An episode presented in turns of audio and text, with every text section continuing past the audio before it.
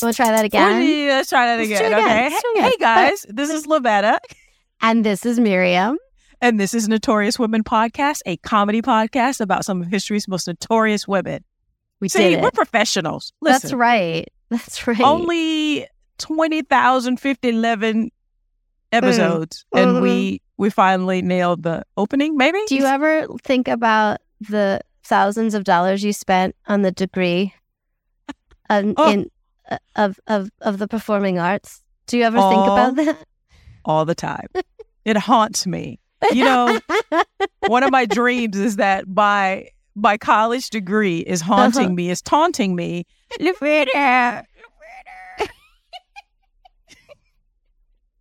I was talking to someone about that. I'm still was- here.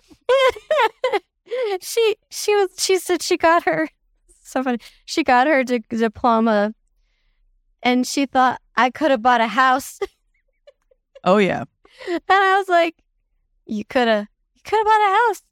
Yeah, Yeah. girl. Mm, Yeah. I could have had plastic surgery in Korea by now. Okay, had No. 20 million. no, that's I a know bad that's idea. random. So It is. no, you could have been. I don't know. Mm, I don't know. If I ever get plastic surgery, I'm definitely going to Korea, not Beverly Hills. Listen, if you ever go to me and say I'm getting plastic surgery, I'm like, no. We're going to Southeast Asia. We're backpacking for three months. We're going to take that money. I have a plan. This is going to be good. I mean, you never know. But if I were ever going to do it, I'm telling you, have you ever seen K-pop dramas or K-pop or any of those people? I mean, I've danced to a lot of 98%. K-pop. Yes. 98% of famous South Korean artists in the entertainment industry have had Uh-huh. plastic surgery. That's how good it is. Okay. And it looks very natural, I will say. That's that's too much. That's too it's I mean, listen, I I'm just saying, I I agree. Right. I want you to do what makes you happy as long as it's not, you know, tied to some like weird like self-hate kind of right. Maybe, or, maybe get know. maybe like go to the therapy and do that stuff, and then when the therapy is like, oh, I love myself again, but I'm going to do this to like enhance. Then off to Korea you go. Mm. Sure. Yeah, But- it's like it's like yeah. hair color, right? It's like hair color or totally. getting bangs like, Yeah. you know, just just Like- like, n- don't do it if you're like don't do it for a man know. or a woman or you know, No. right? Don't do it for somebody else. Yep. But do it for you all day. But Yeah. I'm just saying, with that money, Lavetta, we could travel. Yes, I would be using some of your money to travel. That is part of my plan, which I can understand. Maybe you have an opinion about. Mm. Yeah, now I see what you're doing. I see what you you think you're slick. I think you're slick. so see right I see what me. you're doing. Well, you know Mm. what? Before we get into spending any more Mhm. money that imaginary money, let's get Mm. started. Okay, because I can spend imaginary money all day. You and me both, sister. You and me Yeah. both. I think I am first this week. Okay, Um, okay, so my for our listeners who may be new, if, if you don't know how this works, uh, because apparently we don't, even though we've been doing this a long time. Um, yeah, it's fine. just a quick uh, explanation. Every week we meet up and we tell each other uh, the story of a notorious woman that we either admire or we're like this bitch right here. Mhm. Um, and we don't e- each of us we don't know what the other person is going to say or who the other person is going to cover. So it's a surprise. Um, it's Uh-huh, delightful uh-huh. and um, so Sometimes um, terrifying. Okay. Yes, sometimes like sometimes hilarious because you're like Yeah. what is it? Truth is stranger than fiction. Often you're just I like, mean- what? That's what I'm learning on this podcast. I'll tell you that. Mm-hmm. you and me both. Okay, so let's get started. So my notorious woman this week is a. I'm so I'm going. I'm taking it old school, like Okay. old. You know, like old school. They don't say Mm. old. They say old. Old school. Old school. Old This is school. Okay. like It's a good job old, workout. old, old school. Okay. this is like AD. This is what I'm talking Oh. about. Like AD. Okay. When you get into dates with AD, that's old, Yeah. old, old school. Huh. So, cave lady. Okay. well, my notorious woman, and forgive me for the pronunciation, I'm going to butcher it, Uh, I barely have a grasp of the English language. So, um, yeah, there's that. Uh, so, forgive me. Give me some grace. Um, so, this week I am covering a wonderful, like, badass woman by the name of, okay, All right. Kalapmote Kaable. Kalapmote Kaable.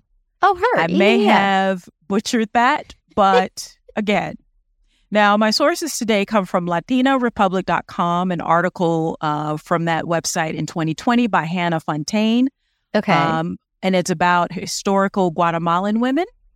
Okay. And uh, the Daily Mail, there's an article also by uh, Damien Gayle in 2012, um, a Daily Mail article. So those are my major sources and a few others, but those are my uh, major sources for this. Now, okay.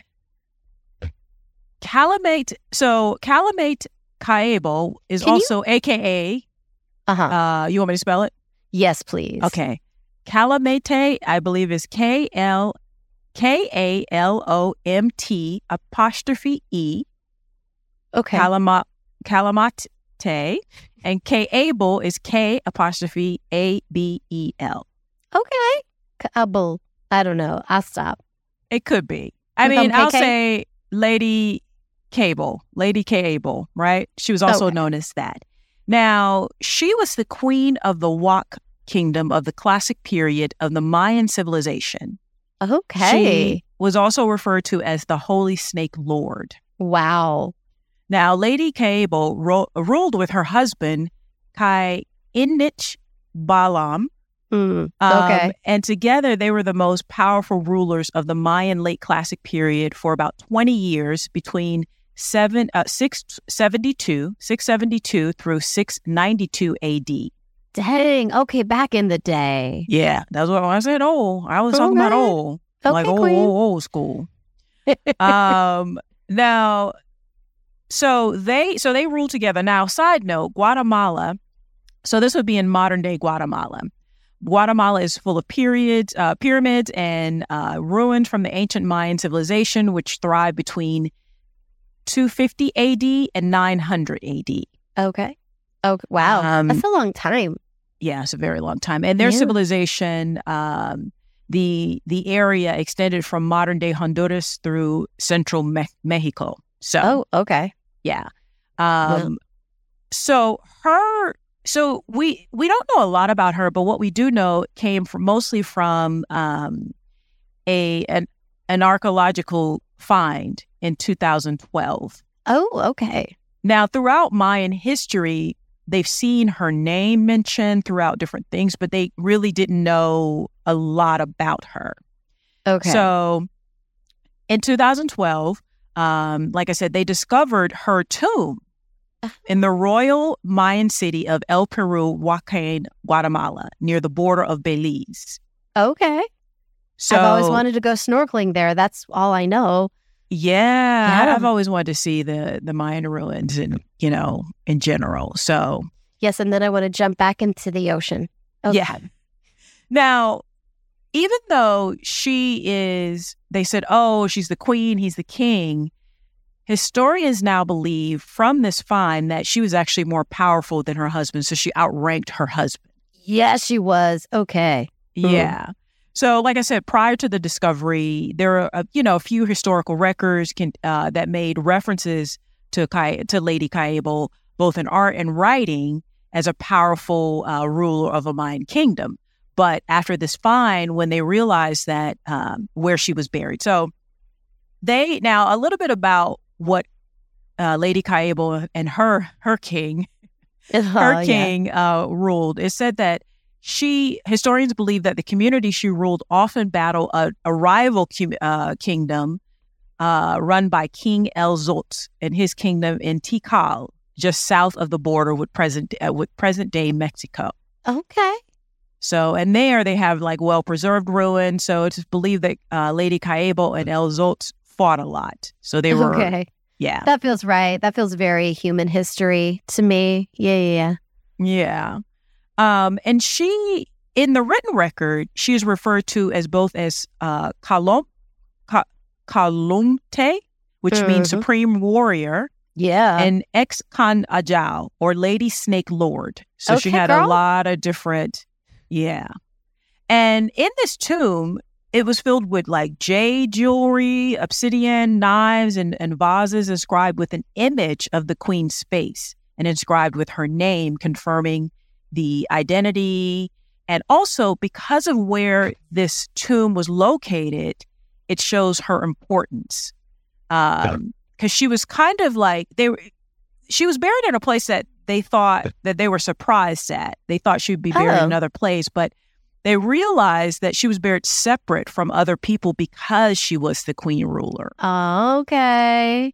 Yeah. Listen, that's why you can't stop fighting for women's rights.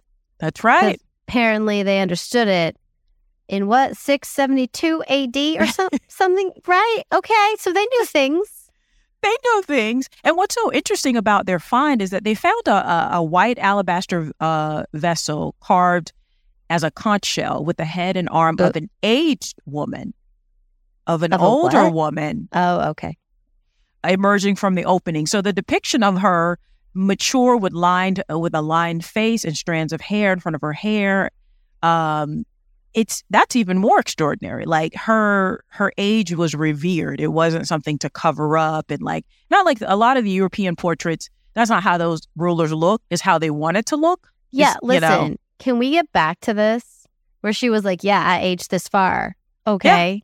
My Yep. hair is gray. Jealous? You are. That's what I'm going for. Okay. Now, again, they were surprised to find this tomb um, because she was she was laid to rest at the center of El Peruwaka among plazas, palaces, and temples. And now they understand that um, the she was so near a temple, and they understood that you would think she'd be buried like high, separate from people, but she was actually buried with her people. And this Oh. th- this position of where she was buried also shows that how important she was. Because again, they kind of heard of her, but you don't know, and then you think, oh, is she just the wife of right. right? Yeah. No. Um. So, and again, she was in the center of a Mayan, uh, like a, a place of worship in a Mayan kingdom, which is the highest level of honor. Um, and so it's now just also another side note the Mayan kingdom is the only North American civilization with an extensive written and artistic record that has been uh, supported by archaeological materials through the excavations of past centuries. So it's one of the few ones where we can actually find uh, physical and written records as well. It's not just an oral tradition. That is cool. Yeah. There, there's also an image of her uh, on a famous Maya stela, which is a, a freestanding stone that's available to view in the Cleveland Art Museum. Oh, really? Okay. You know, Sal's from Cleveland, so he's going to be like, see, we have culture. And I'll be like, yes. I mean, I hope they borrowed it. I hope they just go down. I hope they're, take they it and they understand that it's not really theirs. You know, that kind of thing. Yeah. And what's her? What makes her Lady uh, so important? Again, we don't know a lot about her, but I mean, this is remarkable, you know. And I, I, I Yeah. think sometimes when you find these women in history, it's their their identity and their place in, in the world is obscured on purpose. Yes, I think so too. I think, I I think more was known. I'm I'm am a conspiracy theorist, like occasionally maybe, but um, but it makes a lot of sense.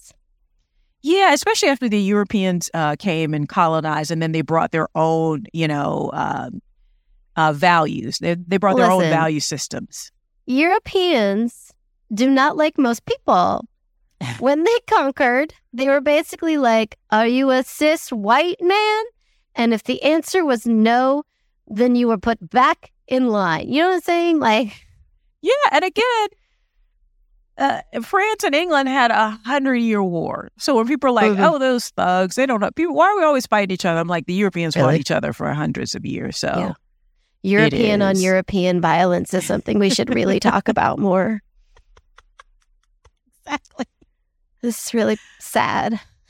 Oh my god! Because so that's why I think a lot of times, you know, historical women, particularly like you said, we're in AD ter- uh, Mhm. territory. Like Mm-hmm. Their positions and their power and their uh, um, contributions to civilization have been obscured on purpose. I think, and Uh-huh. so you We're know, bringing it back. Exactly. This this discovery was really really interesting and and not surprising to I think most women were like, yeah, that tracks. Uh, but it also suggests that other women could have held held a significant position of power during the Mayan rule that history has forgotten or been obscured out, you know, smudged out on purpose. hmm It suggests that in that culture for hundreds and hundreds and hundreds of years, it was normal and natural for women to have that level of power. Yep. Okay. Yep. Now, uh, it's again, this is a short one because we don't know a lot about Lady Kaebo, but um, one of the um, one of the scholars that's been following this, a Guatemalan archaeologist by the name of Griselda Perez, says, "quote We had made a lot of discoveries of objects making reference to this queen, and now to complete it with her remains is very important." End quote. Because they had heard a little bit about her. It's kind of like when you're reading, you know, hieroglyphics and you don't know, but to actually find her tomb was so e- exciting for uh, the archaeologists and historians because you actually have physical proof, which Mhm. again, a lot of it has been obscured on purpose Mhm. to, you know, besmudge the, these women because it's like, oh, women are not capable. And it's like, oh, You're yeah, also but it's like, besmudging the the entire culture. Mhm. The the idea that they were functioning just fine without you. Yeah. You know, if I look back to like how we were taught, how the Americas were were were created almost. Yep. So and so discovered the country and then brought people over and that's why we're here. It's like, oh, the country has been here the whole time. There have been Yeah. people here. It it was peopled by massive uh, you- civilizations who've been here civilizations. for that's the word. Yep. And so, yeah, it's just you know, again, it's this is a very short one this uh, week, but and I love. I'm fascinated by the Lord, uh, Lady Snake Lord. I'm I mean, like Lady Snake Lord. fascinated. Lavetta, I think you should play her in the movie. I don't really like snakes, but uh, I'm not then I don't really have a phobia of snakes, but I'm like, mm, I respect the snake. I just listen. I just want to be called Lady Snake Lord. yeah. That's really it. I don't. I don't need to touch the snake in order for that to happen. I think.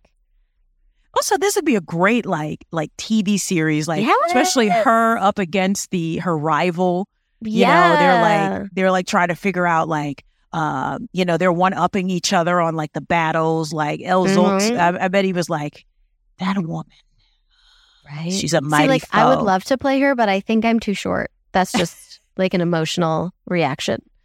powerful and great things come in small packages Thanks a lot. right so but that is my notorious woman this week uh, again that is Lady Kaebo aka Kalamate Kaebo aka the Holy Snake Lord Oh my God. Thank you so much for her. I'm so excited by her. That's Yes. exciting. I- I- okay. yeah. I have a very different person to talk about. ooh okay Mm. Okay. Difference good. Difference good. Di- different's good, right? Mm-hmm. Are you ready? All I'm right. ready. I'm ready. Here we go. Okay. Her name is Susan Atkins. Does she sound familiar? Yeah, Susan Atkins sounds familiar. Is it the Atkins diet or no? It's actually not at all. okay. That's where I would have gone to. Um, so she was born May 7th, 1948, in San Gabriel, California. Oh. Uh, she was like English, Irish, Scottish, German. She was white. She was just White white. with an H. You know what I'm saying? Yeah, White. yeah. Um, she was the second of three children, and she grew up in Northern California. Uh, until she was 13, she and her family lived in a middle class home in San Jose, California. Um, so, according to her, her parents, her mother, Jean, and her father, Edward, were alcoholics Oh, um, which is which is sad. Uh, her mother died of cancer in 1964. oh, Also sad. Um, and then over the next three years, her family was sort of chaotic.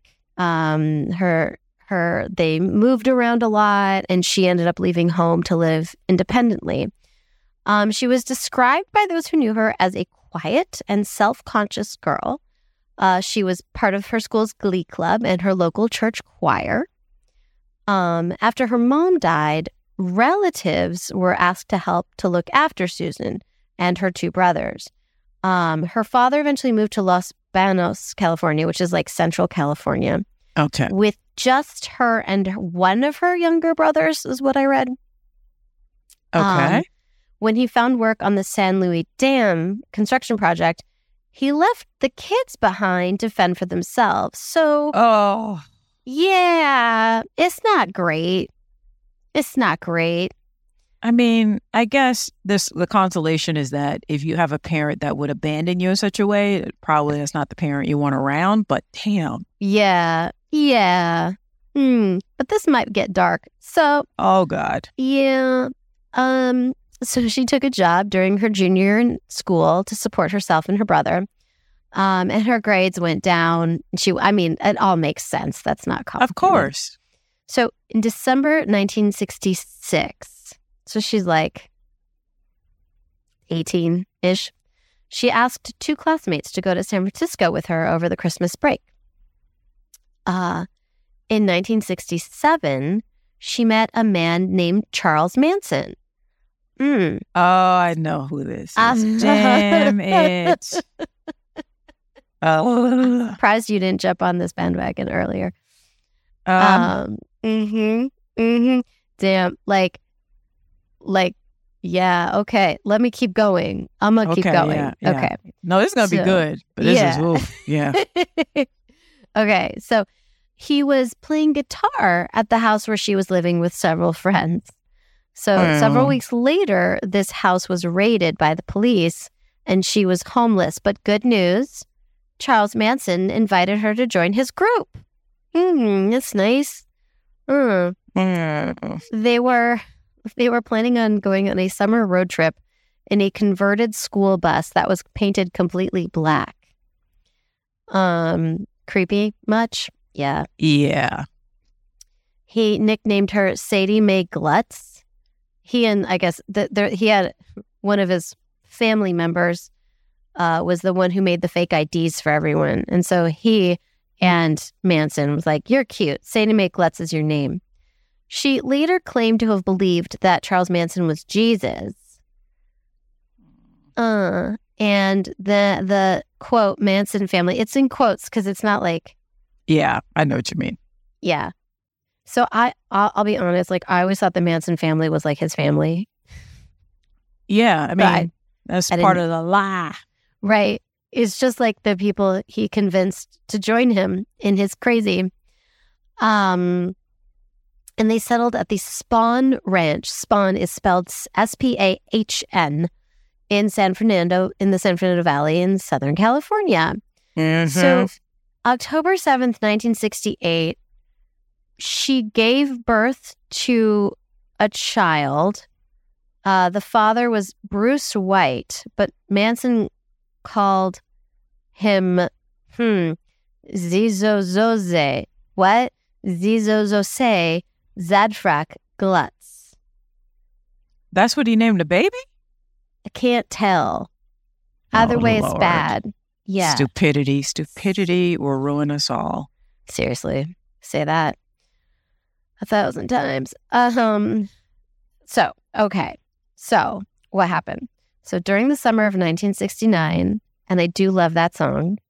Mm-hmm. Uh, Manson and his commune at the ranch they were attracting the attention of the police because they were suspected of auto thefts.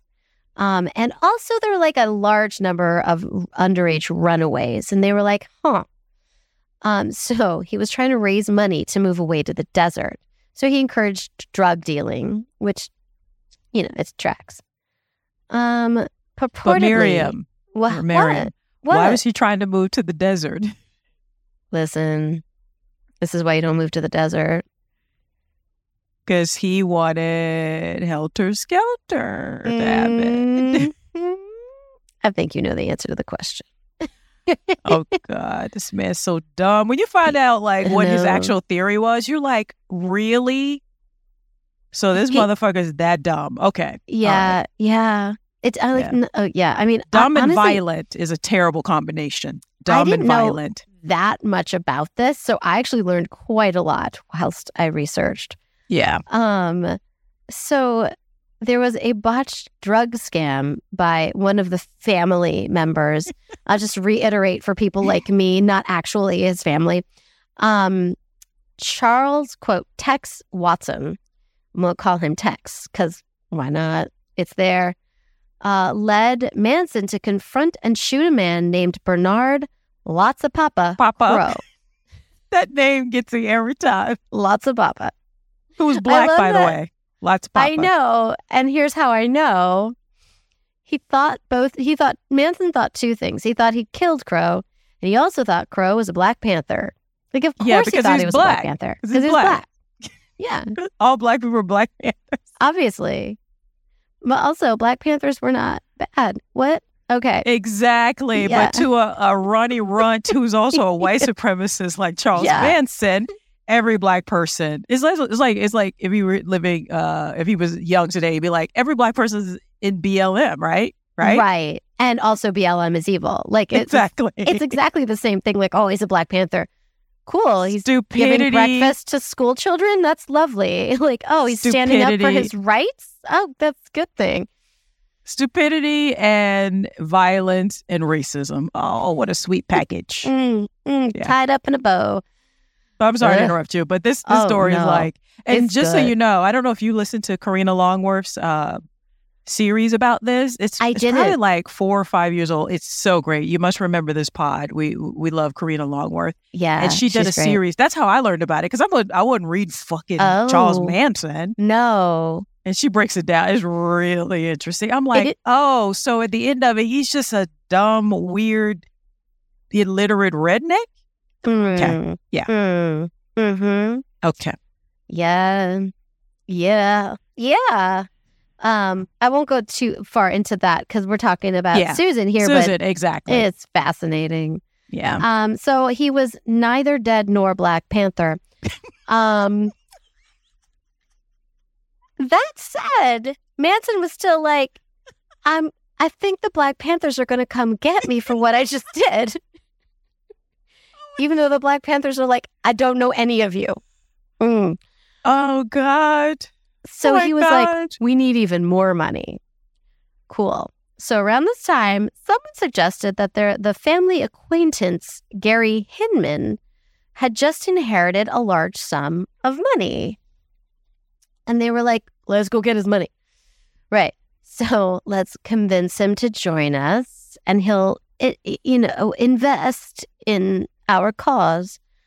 But um on July 25th, 1969, Susan and um, Mary Brunner and Bobby Beausoleil were sent to his house.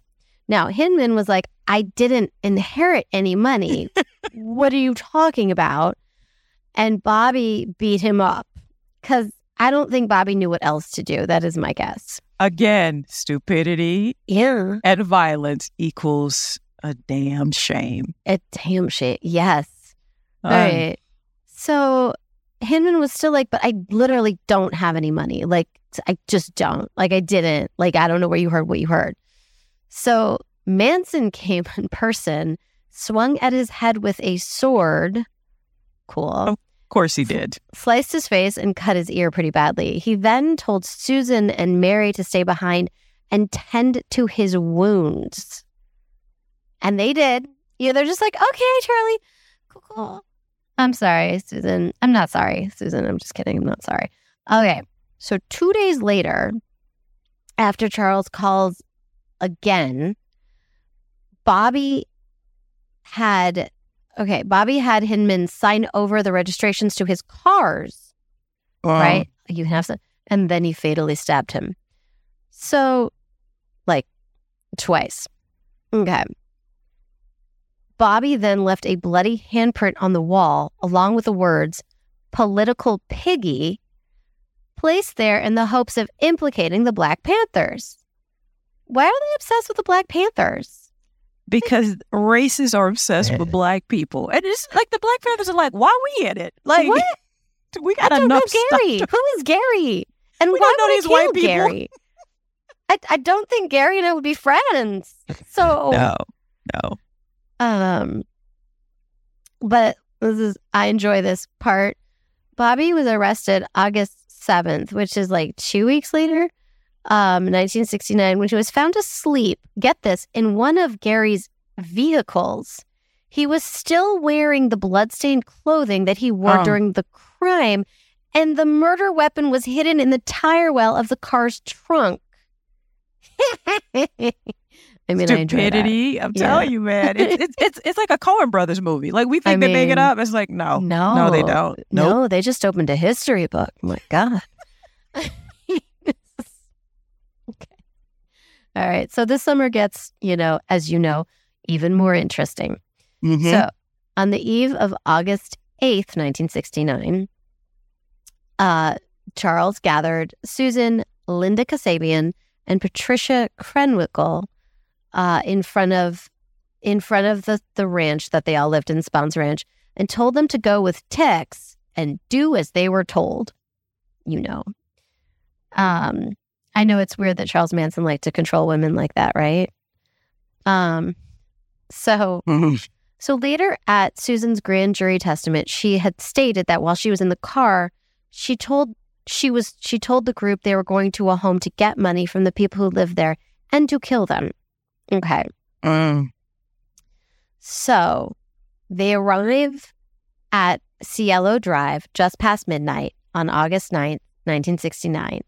The people in the house were movie actress Sharon Tate, who was eight and a half months pregnant. I mean, this is a very famous thing that happened, but Yeah, yeah. um, I didn't know about it. I mean, I knew of it, but not this level detail. Um, and she was the wife of Roman Polanski, who's a film director.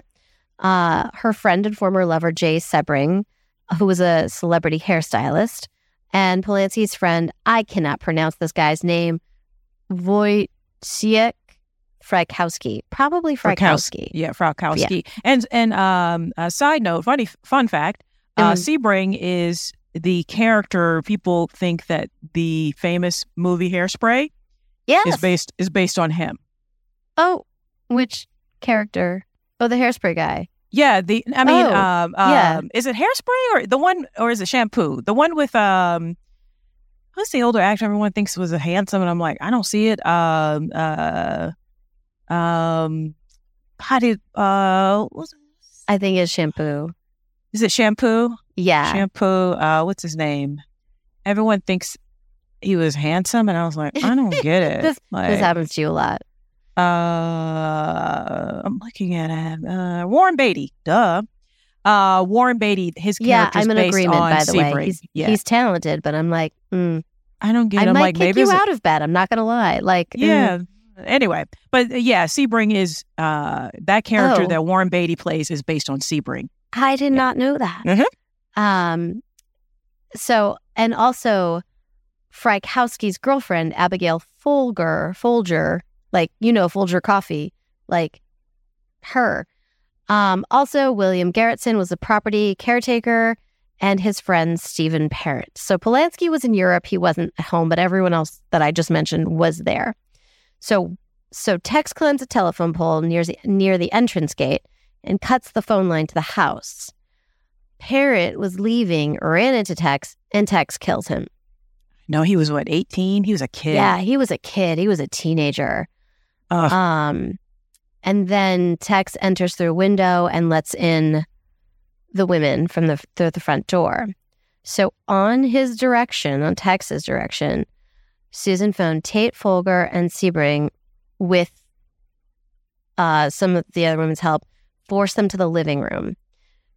So Tex ties Tate and Sebring together by their necks with a long nylon rope, which he brought. This is like gross. You can like fast forward if you need to yeah. Trigger warning. uh Yeah. trigger trigger trigger i'm gonna like kind of like sum it up here um they all died yeah. Yeah. it No, that's good. Yeah. But after they killed them, what did they write on the walls? and then so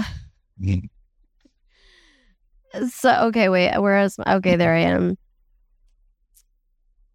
According to Tex, i'm gonna tell you what they wrote on the walls. So charles manson had said uh leave a sign something witchy. That was in one of the testimonies. Something witchy. And so Susan, not being very clever and remembering the other thing that was written on the wall, wrote pig on the front door in in blood. Like to once again try to play put the blame on the Black Panthers. Yeah. Who don't know these people exist. And also I the, the fact that they were trying to blame these murders, these brutal murders, they killed a pregnant fucking woman. Yeah. Along with three other people. And they tried to blame the, the, the Black Panthers. But I'm like, these people are so dumb. Now you know, no black person is up there in the uh-huh. middle of like it's it's above oh. Beverly oh. Hills. Yeah, it's like in, in the, the, hills, in the hills, in the dark, walking around. Yeah, ain't no black people up there, and if they were, they would have been stopped long time before they even got all the way up there. Like, like it's just it's just insane. Okay, so then the next night, essentially, they go to the home of uh, people, Leno and Rosemary LaBianca, you know, and do the whole thing again. And they did not yeah. survive. It's very sad. Yeah, because they were okay. upset that uh, no one had blamed the Black Panthers yet. I know. they were like, what's th-? so yeah, and Charles was like, We botched it. Let's try this shit again. Um, so the same night, that on August 10th, he then drove uh, Linda Kasabian, Susan, and one other woman to um, they went to Lebanese actors home, Lebanese actor Saladin N- Nader, I think you'd say. I think it's Nader. I think so. Um, they went to his home and he he dropped them off and was like, "Go murder." Um, and according to records that I that I saw, Linda actively took them to a different apartment uh, to wake a stranger so as not to have to yet again be part of bad things. Um, yeah. So they didn't uh, kill him, thank God. But listen, Charles dropped them off, said, go kill him, and then drove home by himself. He left every single person alone after this ridiculous display of inhumanity. Like they yeah. had to hitchhike their way home. Yeah. Um, before she left, however, she did decide to take a number twosie on the stairwell. I don't know if you saw that. Ew. Gross. Very gross. She's very Ew. gross. And also she murders people. Um so on August 16th, 1969, the police raided Spahn's ranch in connection with auto thefts. The charges were later dropped and everyone was released. Soon after that, they left Spahn Ranch for Barker Ranch, which was another isolated location. However, the authorities were like, yeah, that doesn't feel right. So they raided the new location October 1969. Uh, and then they got arrested again on auto theft charges. Just after that arrest, another member of the group implicated Susan in the Hinman murder, and she was charged with the crime. Mm. So while she was in jail, she made some friends. Isn't that nice? Murdering bitch. And exactly. So there are two middle aged career criminals, Virginia Graham and Veronica Ronnie Howard, to whom she confessed her participation in the Tate LaBianca murders. She essentially told them that she stabbed Tate and tasted her blood. Okay. So they reported her statements to the authorities. This, combined with information from other sources, led to the arrests of both her and the others that were involved in the Tate LaBianca murders, which was uh, Krenwinkel, Kasabian, Tex, and someone else, Van Houten. I haven't gone into everyone because there's a yeah, lot because it's very yeah, it's very complicated. Like there's plenty of documentation on this, but yeah, I'm I'm trying to stay focused on her. Yeah, exactly. Um, and these two middle aged career criminals later received the bulk of the $25,000 award offered by Roman Polanski for solving the murder case. Oh, good for them. Right? Because this bitch I is mean, bragging about killing a bunch uh-huh. of people and uh-huh. a pregnant lady. Yep. And, a, and a fetus. Because uh, from what I've heard, like there are there are tiers of criminals. Like, you know. Yeah, yeah, like, yeah. Of course. You can rob a store. You can't murder a child. You know, like there's like, ooh, so And I know if tell me if, if this is right and if you found this in your research. I know people were saying, oh, they were high, they were, you know, and I, okay, I get that. And they're young and they're wild and feral, basically. But like, if you were engaged in that when you were high or something, but if you have any kind of conscience afterwards when you sobered up, you'd be Yeah. like, this is terrible. Like, But also, what did I do? most people I know have gotten high And not and they murder would somebody. never commit murder whilst No. doing so. Like I I honestly it's a way of doing these awful things and feeling okay about it, not the other way Mm. around. Getting Mm, high is not going to make you commit murder.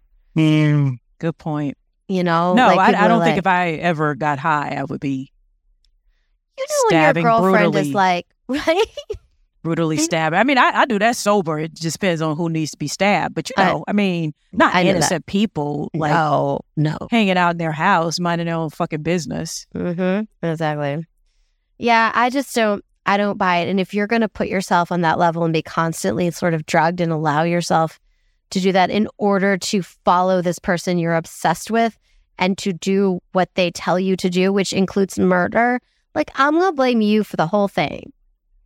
Also, can you imagine you did this and then this motherfucker takes you out the next night and just leaves you on the the PCH Right? or wherever the fuck he left them? Right? It's like Mhm. find your way home. Yep. But And brainwashing like- is effective. I I mean, mean, it's pretty. It's pretty powerful. but it doesn't mean if even if you're brainwashed, it doesn't mean that you're innocent of your actions. I listen, you've got to people come from all kinds of places and they don't all commit murder, you know? Yeah. Like Yeah. hmm. Okay, so uh, the testimony of these two women were was corroborated by extensive forensic evidence and also Linda Kasabian. She was the one person that I'll mention her real quick. She didn't they're pretty sure she didn't do she was like just a lookout. Now listen, you shouldn't look out. You should run to the cops. I'm not like yeah. I think she was the one that was like horrified, like, oh my Yeah. God. Like, she she says she like froze basically. yeah. Um Okay, so But not Susan. Susan was like, was in it with gusto. This She- bitch. she did not Mm-mm. freeze. So she agreed to testify for the prosecution in exchange for the state of California not seeking the death penalty against her. So she appeared before a grand jury and she provided extensive testimony concerning the events on both August 8th and August 9th. Um, when she was asked if she was willing, knowing she was not being given immunity um, and she might incriminate herself, she responded, quote, I understand this and my life doesn't mean that much to me. I just want to see what is taken care of. Okay. Oh, So wait, this is this is a little bit weird, and I'm wondering if you know more about this. So her grand jury testimony testimony was lurid. It was very detailed. Um, she told them who she stabbed, how she held people down. She had they there was pleading, and she responded with, "quote Woman, I have no mercy for you." This is all in her testimony. Um, and she told the grand jury that her words were intended to reassure herself. Cool. Okay. I feel so bad for you, honey. I don't actually. I don't feel bad for her at all. yeah, exactly. Um, and she then denied. She she also denied her statements about tasting blood, but it was like too little, too late, girl. Um, and then right before the trial, she reputed her grand jury testimony in a written statement filed with the court, and she discontinued her cooperation with the prosecution. So as a result, the state of California sought the death penalty in her case Mm. she says that she did that because, quote, Manson sent his followers to suggest that it might be better for me and my son if I decided not to testify against him. Hmm. So, yeah, and it, it's a little. There's still a debate about the exact details and how You accurate her testimony is. Yeah, exactly. Okay. Um, the prosecutor Vincent Bugliosi wrote a book, Helter Skelter, And he wrote that he viewed her testimony as, quote, substantially truthful, uh, and but also a few omissions concerning the events of the second night. Mm, So, okay. Uh, and I think this is like the only good news I have for you. Her parental rights were terminated once she was convicted of the murders. Um, and no one, I don't know if this is good or bad, but no one in her family assumed responsibility for the child, but he was adopted and renamed. And she had no further contact with him. And I actually think that's the best thing that could happen to this kid, to be honest. Yeah. Yeah. yeah I mean, it's hard, it's awful, but it's an awful situation. And we're assuming that the child, I mean, they say it's not Charles Manson's, it's, but I mean, it's part, it's, yeah. is. Yeah. That, can you imagine you're doing your ancestry and you, you trace Oh, it back? shit, you're like, right? what? Yeah, some people should stay away. You're like, oh, hell no. Mm-mm, mm-mm. But yeah, Um, yeah, don't leave that baby in that mess. I mean, right? So she claimed that, quote, Manson told us that we were going to have to get on the stand and claim we had deliberately and remorselessly, and with no direction from him at all, committed all the murders ourselves. What a fucking coward. I know, right? He a little bitch. He- Yeah, he, he was definitely a little bitch. Yeah. Um, so throughout the trial, her and her co-defendants attempted to disrupt proceedings, uh, and were, they were noted for both their lack of remorse and their lack of concern for their own fate. They sang Manson penned songs while being led to the courtroom. He like wrote the music to sing. Okay. Yeah, this is why I Uh. don't believe when she's like, "Oh, he threatened me." It's like, no, you were doing this with a lot of gusto, girl. Yeah. Like, yeah. Um, so all four defendants were sentenced to death on March 29th, 1971. Uh, she was transferred to California's new women's death row on April 1971. So after the Tate LaBianca trial, she was convicted then for the Hinman murder.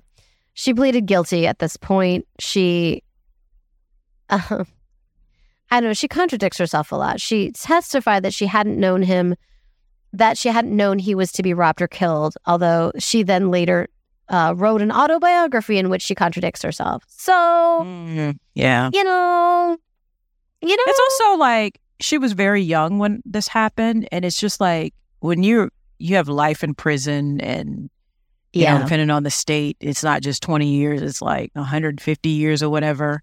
Um, and you're on death row. Like you have a lot. You're 18 when this happens, right? yeah, 18 about through 18, 20 when you're going yeah. through.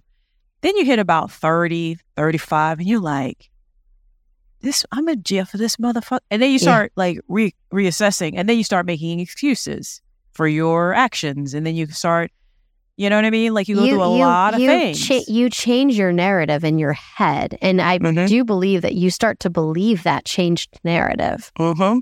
You know, Yep. Um, Because no one ever believes that they're an awful, terrible person. Like That's they believe I'm doing what I'm doing. I'm being powerful. I'm protecting myself, and da da da. Or like, yeah, I have a right to do this. No one is like, oh, I'm evil. Ooh, you know, the twisting the mustache or or the hair or whatever. Like, you know, but they were so young, and I mean, one could say that because she was so young, she didn't really quite understand. Uh, even though she understood that Uh. they murdered four people, well, four people and a child and an unborn child. Um, that was something that she had to make peace with because yeah. you did that shit. You did that shit, girl. Like, I mean, there's something, I don't know if the word is off that I'm thinking of, but there's Yeah, yeah. something yeah, off to be able yeah, to even function knowing that you did that and on purpose. yeah, Even if you were on drugs, even if you had a bad childhood. I just, yeah, I'm, you know, looking for my empathy card and I can't find it. I mean, didn't we do Tina Turner, who was abandoned by both her parents, Yes. and Yes, she went did. on and became Mm-hmm. Mm-hmm. like Listen. a superstar? Like, so and a kind superstar and a giving and a generous. yeah, Okay. So she arrived on death row April 23rd, 1971, but her death sentence was automatically commuted to life in prison the next year following California Supreme Court's People versus, versus Anderson decision, which invalidated all death sentences oppo- uh, imposed in California prior to 1972. Oh. So in 1977, her autobiography, in which she goes in and out of truth, is my guess. She, I mean, that's alleged. I don't know, but it's a solid Right. guess. Uh, the name of the book is Child of Satan, Child of God, in which she recounted the time spent with uh, Manson and the family and her religious conversion to born again Christianity, uh, along with her prison experiences. So Mm. she found the Lord in prison. Cute. Um, it's a little a little too late. Okay. Um, she married twice while she was in prison. what? Yeah. Wait, wait, whoa, whoa, whoa, whoa, whoa, Mm. whoa. Mm-hmm. This bitch mm-hmm. killed Yeah. four people and an unborn child. Yes, she did. She did that. Yeah. Was part of Charles Manson's quote unquote Uh-huh. family. Uh huh. Uh huh. And she managed to get married twice while being incarcerated? Yes. Yes, she did. What the fuck am I doing wrong? Hinge, I want my money back.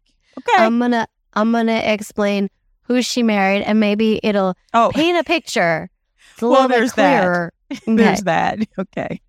So first she married a lovely gentleman named Donald Lee Laisure on September 2nd, 1981. She became Laisure's 35th wife. Hmm. Oh God. Oh God. It gets worse. Okay. But uh, they did divorce because he he wanted to marry someone else late yeah, again. So 35th? Why? How old is Yeah. this man?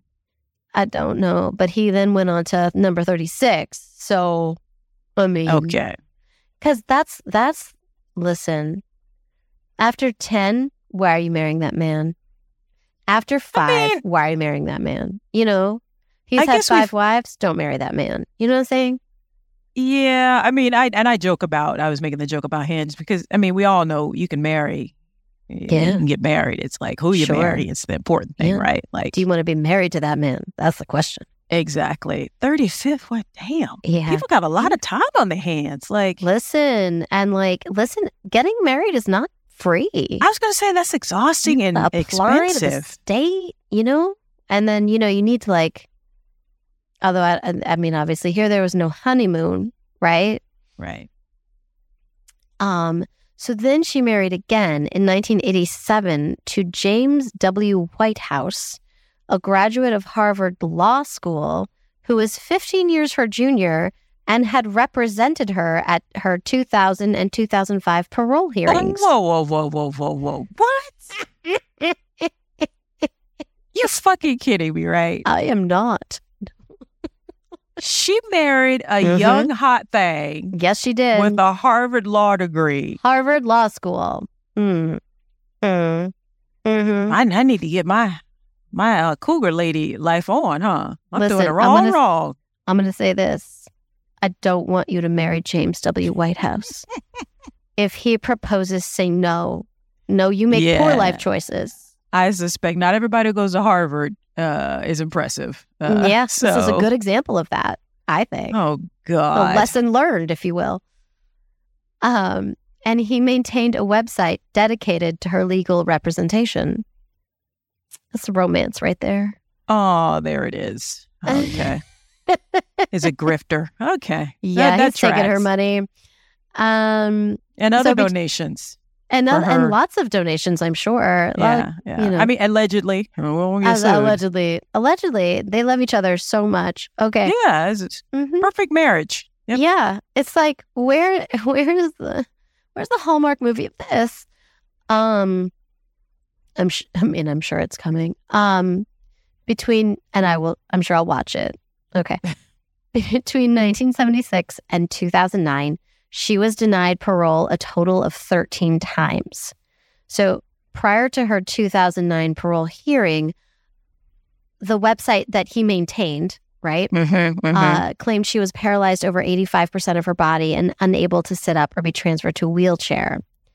So she she had been sick. She I didn't go into detail, but every time she was up for parole and she wanted compassionate leave, uh, family members showed up and Yeah. said no, and and said she's married and my daughter is dead. No, she can't Yeah. leave. She can die in jail, like rotting. That's fine. Well, Um, I mean, I get it.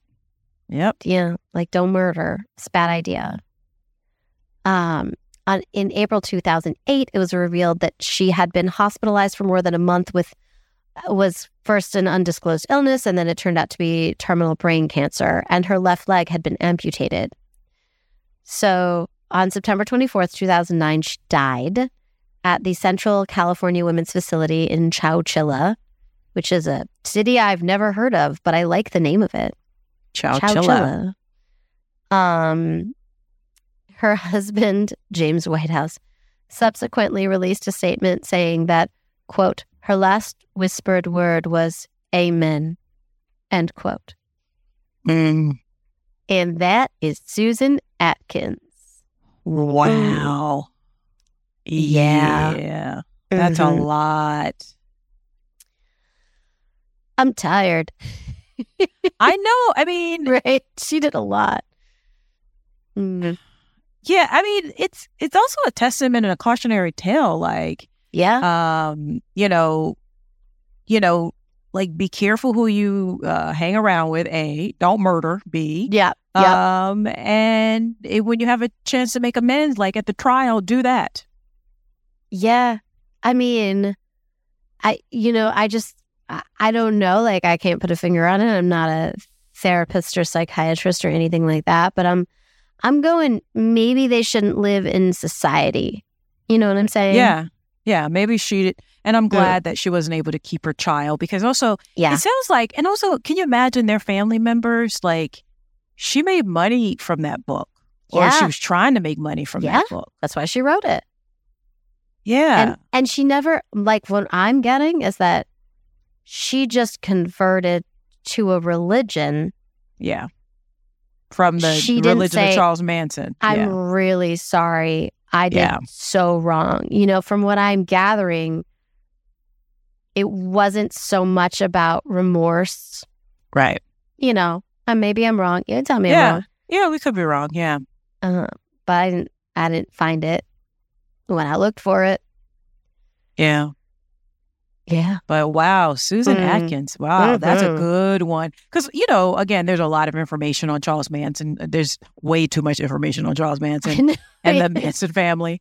Uh, but it's interesting to hear it from uh, particularly one of the notorious women's points of view because I think a lot of people will tell it from Linda Kasabian's point of view because Yeah. she was she seemed to have remorse, whereas Susan was one of the ones that didn't really seem to have much remorse, and they were she was one of the ones that were in the the, the courtroom acting out, being Yes. disruptive, and And that's, Yeah. uh, I mean, uh, I didn't mention it before, but that was one of the things that um, uh, one of the fathers, and Sharon Tate's father, I don't remember, I'm sorry, um, had said when she was up for one of the paroles, she said, I remember, thir-, he said, I remember 30 years ago, um, you waltzing in here, giggling and laughing, and my child is dead right now. So no, I don't care what your situation is. Like, like that they were sort of known for that. They were just like having a good time.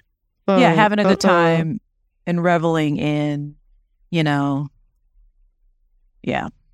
It's wow. Thank you for Yeah. that. Like that You're is welcome. a good one. Mhm. Um, that She's is a a good lady. one. Yeah. Notorious. Mm, yeah, uh, uh, uh, yeah. Um, wow. Do you need just- a minute, Lavetta? Oh, man like it i mean again like when i i heard the uh because again i'm i'm like charles he has a swastika carved into the middle of his Mm. forehead i'm hard pass hard hard Yeah. pass Yeah. also, Um, like when you see his face and you're like, yes, I'm gonna like immediately not like you. You know what I'm saying? Like, yeah and he when you when you fight so i was never interested right and then when i found out about it i was like so this fucker was a failed musician and he came to la and because he couldn't get a record deal he got Yeah. mad at all the rich people and yeah, so he decided he wanted to kill a bunch of rich people and then blame it all on black people fuck Yeah. him forever yeah. hmm Like, And like, That's- I want to say fuck his followers forever. Like, I want to say that because, like, and listeners, I what I just said is exactly what it was. It was is not more complicated than that. yeah, He's not some like great genius. no, He's a uh, barely literate, I was gonna say he was dumb. Honestly, like racist Mhm. who grew up, you know, he was abused. Yes, of course. Um, he, but he basically had heard, oh, if I go to LA, somebody give me a record deal. If I seem Yeah. cool, he comes out here, and because he can't, he doesn't succeed. And and and mind you, he hooked up with like some of the Beach Boys, like, and they actually gave him an opportunity to Oh, come know this. in. This motherfucker wouldn't even practice. He just Yeah, thought 'cause- because he looked cool, he should become the next Jim Morrison. Lavetta, I've been in shows with people like that. It's frustrating. They never so- learn their lines.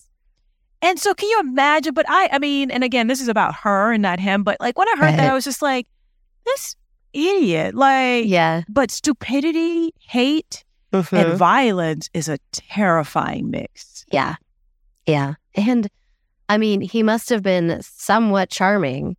Everyone thought he was Jesus for a minute. Like, Well, you know, um, and that's part of the the podcast that I heard. It was talking about like just the cultural shifts in uh in American society then and how and what sort of opened up briefly a way for him to kind of get into uh, get access to certain people in Hollywood that was like the 60s kind of opened up culturally.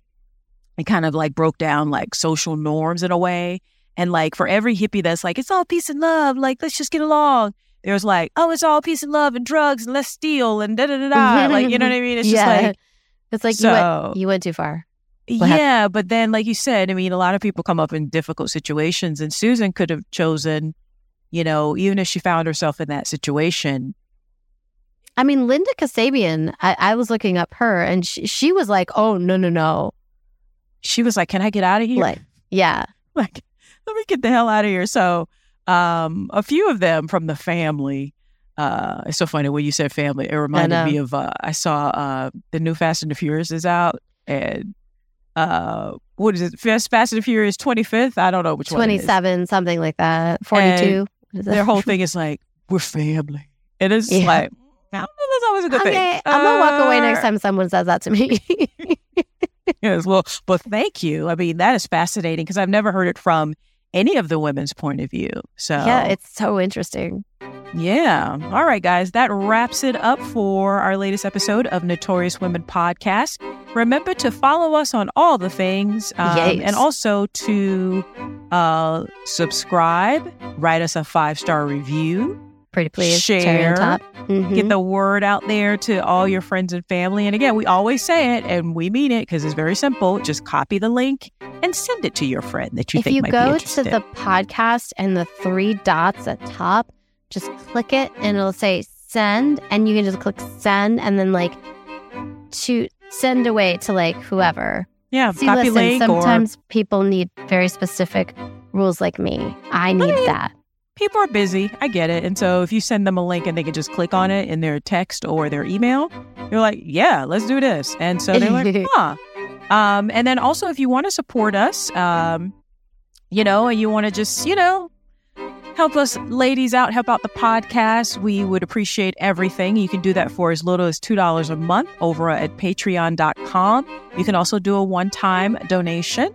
Uh, we appreciate the moolah always uh, because, you know, we're not really getting rich off of this quite yet. no, like, not yet. It's not happening. I don't know why. It's like, uh, I mean, we, we love our listeners, the ones that we have, do. but I mean, we always could use more. Listen, Um, if we make money off this podcast, we can do other podcasts too. I have ideas.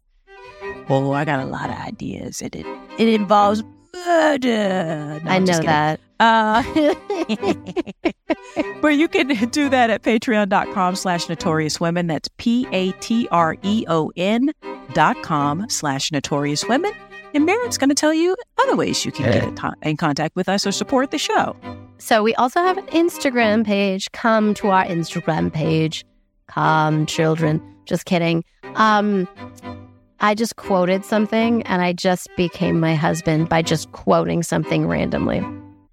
Um, I'm sorry.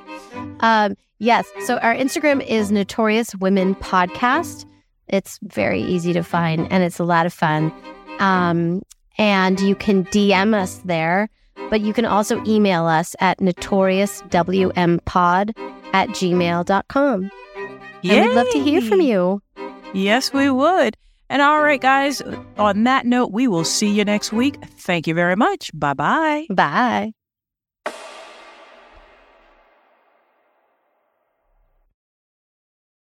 Produced by Adavita Studios. Connect your voice to the world.